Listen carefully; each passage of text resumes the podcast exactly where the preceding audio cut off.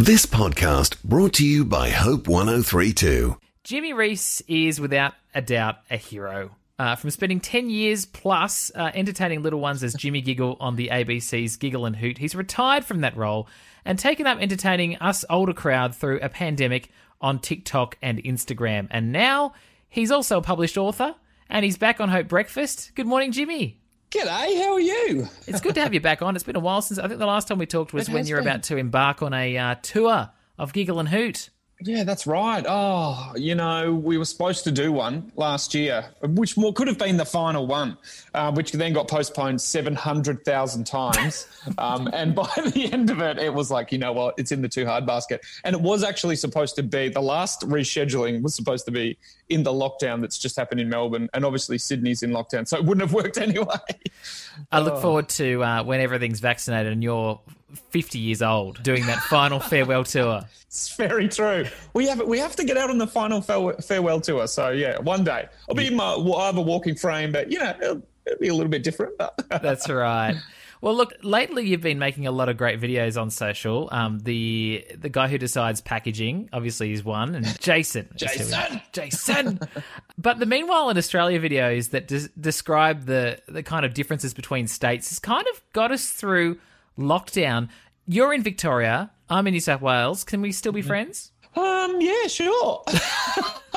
You know what? I think very quickly you're catching up because, you know, although it was horrible, the long lockdown that we went through last year, I find it was a little bit of a badge of honour for many Victorians who were like, yeah, right, you got your 4-day lockdown, just suck it up, you know. But now I think, you know, New South Wales is going through a bit now, and it's horrible. And if we can have a little laugh about it, which I think people have been enjoying, you know, I think if we had a situation where, you know, as we've seen in some countries overseas where things get really dire, I don't think we would be laughing about it. But because we've been relatively safe and everything's been okay here, then I think we can have a little laugh about it and you know, poke fun at the snap border closures. Yeah. And all these whoever knew all of the state premiers' names? No one would ever have known them all. And now we all know that we sit in front of the TV watching them every day. It's weird. Who knew you could actually shut borders like that? I didn't know it was possible. I know. It's just bizarre. Something that, you know, it might not be funny for the people who are running the country or whatever, but, you know, the Prime Minister sort of had the reins at the start, and then now it seems like all the state premiers are like, no, we got it. So that's just basically the commentary is the states bickering with each other, and some of the things that have happened have just been that you can't help but have a bit of a laugh about it. Like recently a guy in WA tied sheets together to rappel out of hotel quarantine to escape hotel, like in an old Superman, Batman movie or something, tying sheets and rappelling out a window. It's bizarre. We've all gone mad.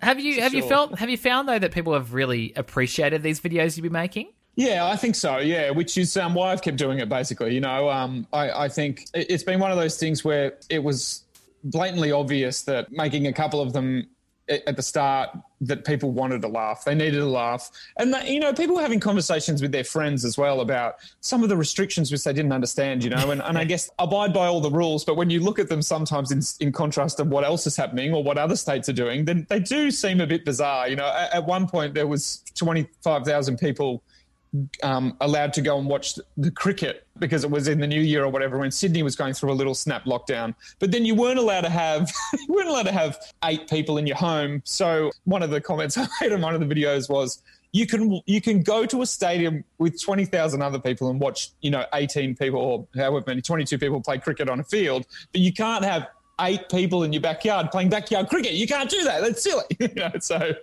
I think, you know, pointing those out and, you know, as long as everyone's abiding by all the rules or whatever, it is quite funny to just sort of comment on the bizarre. This is never in our lifetimes again. Hopefully we don't go through this again, and it is bizarre times. And thankfully we don't have to make those decisions.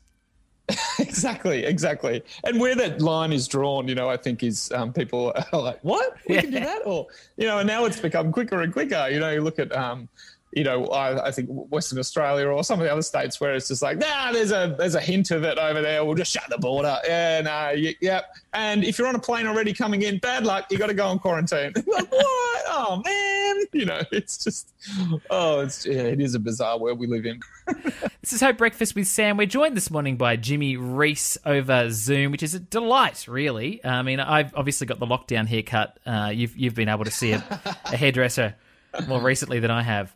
Yeah, you know, but you know what? I think I've gotten used to not seeing a hairdresser. And I've got a friend who's a hairdresser and they're always like, we have to cancel our things, everything, or whatever. So I haven't even booked one for so long. So I've got a bit of a mullet happening as well. Hey, it's a lovely mullet. It's a lovely mullet. Oh, yeah. Now, it's been a while since you stopped playing Jimmy Giggle, but it's still airing in reruns. So how do you feel about being an ageless, high-pitched kids show host for potentially decades to come? It's bizarre. You know, I could be distilled as a 20-something-year-old, you know, yeah, as you say, high-pitched man speaking to a piece of felt with a man's hand up its bottom. You know, hey, don't give away spoilers till it's finished on air, please. Sorry. That was that was another thing. That was aggro. Yeah, I know. It's interesting. Yeah, I have got no, you know, control. However long the ABC runs it for is how long they run it for. But it's great. You know, it was such a wonderful show to be a part of. It was 10 years of my life, you know, and it's still, you know, it would have been on for 12 years now. So there's people, there's kids who, you know, I hadn't been out for a meal and a beer with my mates for ages and ages and ages. And we decided to do that a few weeks back before the last lockdown. And someone came up to me in the bar and said, "Hey man, I used to watch you when I was a kid." I'm like, "This guy's 19. I feel old now." Yeah. So it is bizarre, but you know, if it keeps running on air, then those kids are going to get older. Well, it's just going to be, okay, it's interesting. It's one thing for you to retire, but I'm concerned about Hooter Gadget and Giggle Fangs and Hoot. Are they doing okay? Have we checked in on their welfare recently? Look. I'm not sure if there's many jobs for blue high-pitched owls or like the biggest bat you've ever seen. Or maybe that's the job, you know. Giggle Fangs could go in the circus because I don't think there's a bat that's bigger than him and rounder. But, you know, what they're doing right now? They're in a glass box at the ABC on a rotation, in, you know, for the viewers to come in and have a look. They're in a museum, which they offered me, but I said no. Yeah, I'm glad you said no. That would have been kind of weird. Although maybe a nice way to spend lockdown, considering you've been through months of it. You've got three boys. How did you manage to get through months of endless lockdown? And can you please give us some help for us here in Sydney? Yeah, I don't know. It was tough. I think, you know, testament to my wife, you know, it's a team effort. It's got to be a team effort. Whoever you live with, whatever your family dynamic is, you've got to just get through it. I know. We tried to. I know this is the hardest thing because you can't do anything externally, but you've got to have some sort of routine, whether it's, you know, like it's quiet time during the day and you put a movie on. And in our house, that lasts 15 minutes. But, you know, maybe a thing of popcorn, you know, will drag it out to 25. But, you know, there's got to be, you know, a quiet time, maybe a designated play time, and then you do your exercise, you go and do your family walk or whatever it is, make that a routine. And that's probably the only way we kind of got through it as well. Well, it's 10 o'clock. That's what we do. We go out and we go and walk around the little park at the end of the road and we do the same, even though it's the similar thing, you know, we might feed the ducks or whatever it is, but we just keep that routine. And then, you know, it's quiet time at midday, or if the twins are having a nap and Lenny gets a little iPad time or whatever it is, then I think that's all I can help you with. Okay. All right. Yeah. I'll ask someone else. No. Yeah. Well, actually, no, it's something that we can be doing with our kids is reading them your brand new book, Bedtime Sorted. So I'm guessing that you've obviously nailed the perfect genre there. It's a bedtime story. That's it. I know. It's kind of like one of those anti-bedtime stories because it's about the excuses that you hear at bedtime, which might give kids some ideas. But, you know, as a parent, you know that you've heard, or even just even if they're not talking, there's some sort of excuse that they don't want to go to bed, or they're kicking and screaming, please, no, not bedtime, I'm having too much fun. And, you know, I've got a 6-year-old and ever since he was quite early with his talking, really. He was just a little chatterbox, and early on he was like, nah, I don't want to do that. I don't want to go to bed. Oh, no, I'm too hot. I need to come out and go, oh, can you sleep with me? Oh, I need another pillow. Oh, it's just all, it just kept going. It's too dark. Can you leave a light on? You know, and it's about all those excuses that you hear, which is, you know, I guess it's real parenting. It's about a dad thinks he's got bedtime sorted, completely does not, and then it sort of dissolves into some sort of let's just try anything to get them to sleep. and being brought to life by Bryony Stewart, who I've just shout out to the illustrator, who, you know, I learnt the whole book writing a picture book process as well. And, you know, although I've written the words, you know, half of it is the illustrations as well, which is completely amazing. And it becomes, you know, after the words are written, it becomes Bryony's baby to sort of nurture and bring it off the page. So, and I was delighted when we got those first drafts back of what the characters would look like and some of the vistas in there and stuff. So it was really amazing. So yeah, Bryony's done an awesome job. I love that the family's pretty much your family, you know, two twins, yeah. A boy named yeah. Lenny, and you, mum and yeah. dad, but you're furry animals as well. Correct. You know, it's hard, you know, like what do you do?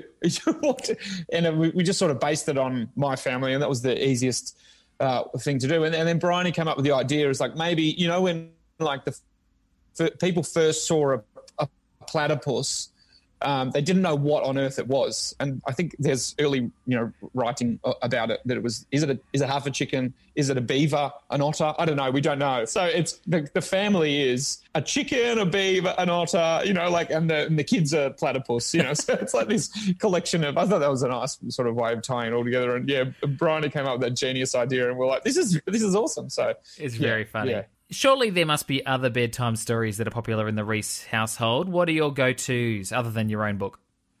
Yeah, look, I think it's a result of me just being silly and wanting silly books. And there's lots of those ones. And, you know, a lot of kids' books are fun and funny as well. But David Williams has got one called Boogie Bear.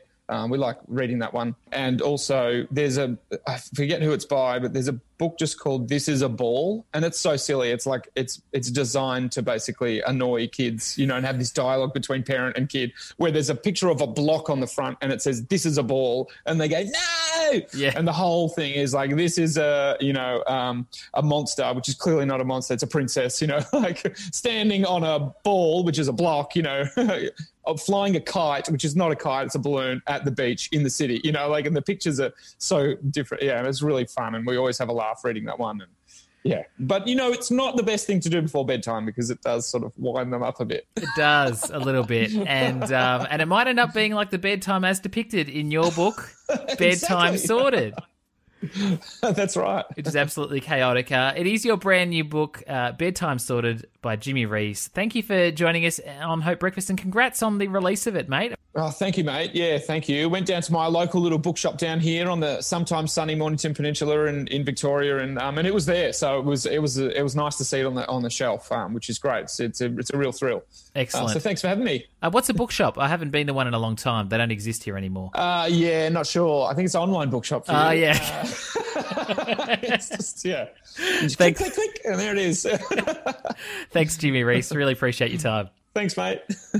Thanks for listening. Start your day with Life Words. Subscribe to Hope 1032's free daily email devotional at hope1032.com.au.